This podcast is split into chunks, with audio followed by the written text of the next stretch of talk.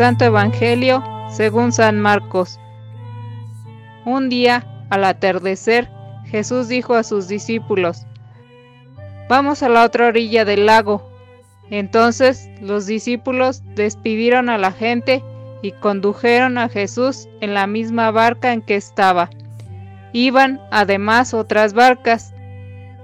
De pronto se desató un fuerte viento y las olas estrellaban contra la barca y la iban llenando de agua. Jesús dormía en la popa, reclinado sobre un cojín. Lo despertaron y le dijeron, Maestro, ¿no te importa que nos hundamos? Él se despertó, reprendió el viento y dijo al mar, Cállate, enmudece. Entonces el viento cesó y sobrevino una gran calma. Jesús les dijo, ¿por qué tenían tanto miedo? ¿Aún no tienen fe? Todos se quedaron espantados y se decían unos a otros, ¿quién es este a quien hasta el viento y el mar obedecen? Palabra del Señor.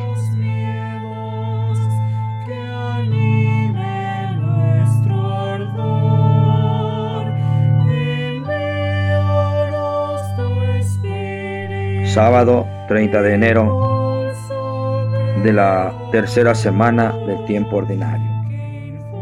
Tengamos confianza, Jesús nos acompaña. Nos ha dicho el Santo Evangelio, según San Marcos, capítulo cuarto, versos 35 al 41. Los frutos de los que hablábamos hace unos días no surgen de la nada, como por arte de magia. Son más bien el resultado de una combinación adecuada entre la confianza en Dios y en nosotros mismos. Quizás por eso el pasaje de hoy, por una parte, une a través de la indicación, un día al atardecer, el episodio de la tempestad calmada con las parábolas sobre el reino que se han presentado en los versículos anteriores. Por otra, la presencia transformadora de Jesucristo en la vida de las personas que Marcos presenta a través de una serie de milagros. Solo es posible a través de la fe, limitada constantemente, pero indispensable siempre. La fe del cristiano que está en el mundo no elimina las contradicciones y carencias de esta vida, marcada por el pecado en sus instituciones y en sus leyes. Él debe hacer frente, como todos, a los sufrimientos, peligros y temores de la existencia. Pero si se le pide una actitud diferente, el valor de saber prescindir de cualquier seguridad humana y la fuerza para caminar, pobre y peregrino, hacia la ciudad que Dios le prepara. En ese camino carente de seguridades humanas, el único apoyo es la fe, confiados en la palabra de Dios como Abraham. Partimos sin conocer el lugar a donde vamos a llegar, fiándonos totalmente de Él. Abraham y los primeros patriarcas murieron sin ver el cumplimiento de la, de la promesa. Nosotros vivimos en el tiempo en que ella se realiza. Somos ya un pueblo numeroso como las estrellas del cielo y como las arenas del mar. Somos un pueblo todavía en camino, pero ante nosotros resplandece ya la luz de Cristo, que muestra la ciudad que Dios nos ha preparado. Ya no somos solo extranjeros, somos también ciudadanos de un mundo nuevo, poseemos ya de algún modo la salvación. Por eso, nuestra pobreza y nuestro peregrinar tienen características nuevas. No es el vagar errante de quien no tiene morada, sino un caminar confiado hacia la patria. Vayamos a la otra orilla, les dijo Jesús. Imaginémonos hoy nosotros, cristianos de este nuevo milenio. Jesús nos lo está diciendo en medio de esta crisis sanitaria, económica, social y global. La Iglesia, también enfrentada a su propia crisis, debe escuchar al Señor que nos invita a movernos, a cambiar perspectivas pastorales, estructuras, modos de entender la fe y de vivirla. Vayamos, no podemos quedarnos quietos ni mirar eternamente atrás, ni dejarnos llevar de la desesperación. Aquellos discípulos se pusieron en marcha y, con él en la barca, se lanzaron hacia un futuro nuevo, incierto, fiados solo en él.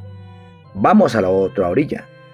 También hoy se desatan tempestades terribles, rompiendo contra la frágil barca de la iglesia en medio de un mundo que parece encaminarse hacia su propia destrucción. Maestro, ¿no te importa que perezcamos? Y es que a todos nos llega la hora de la desesperación y sentimos que ya no podemos más y nos parece que nos hundimos, que ni la iglesia ni la fe van a resistir, que el ser humano está irremisiblemente perdido. No tengamos miedo en decírselo a Él, en gritarle, Maestro, que no podemos más, que nos hundimos, que me estoy hundiendo.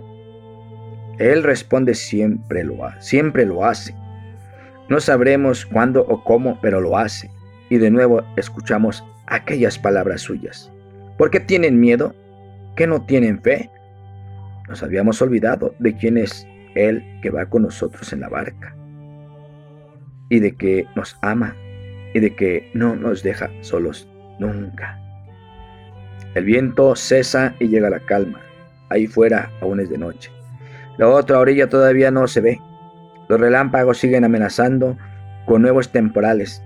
No sabemos hacia dónde vamos, ni qué nos espera allá, ni cómo será la nueva iglesia, ni cómo pondremos en marcha un mundo nuevo. Pero todo llegará. Él está. No le veíamos, pero está.